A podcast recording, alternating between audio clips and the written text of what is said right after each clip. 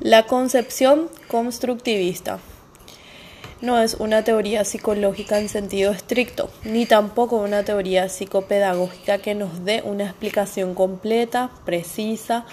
constatada empíricamente de cómo aprenden los alumnos y de lo que pueda resultar prescripciones infalibles sobre cómo se ha de proceder para enseñarlos mejor. Existe la distinción entre el aprendizaje significativo y el aprendizaje repetitivo, que afecta al vínculo entre el nuevo material de lo, del aprendizaje y los conocimientos previos del alumno,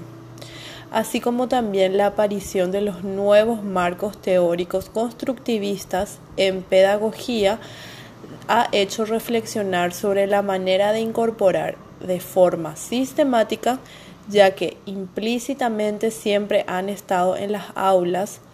los contenidos relativos a procedimientos, habilidades relativos a procedimientos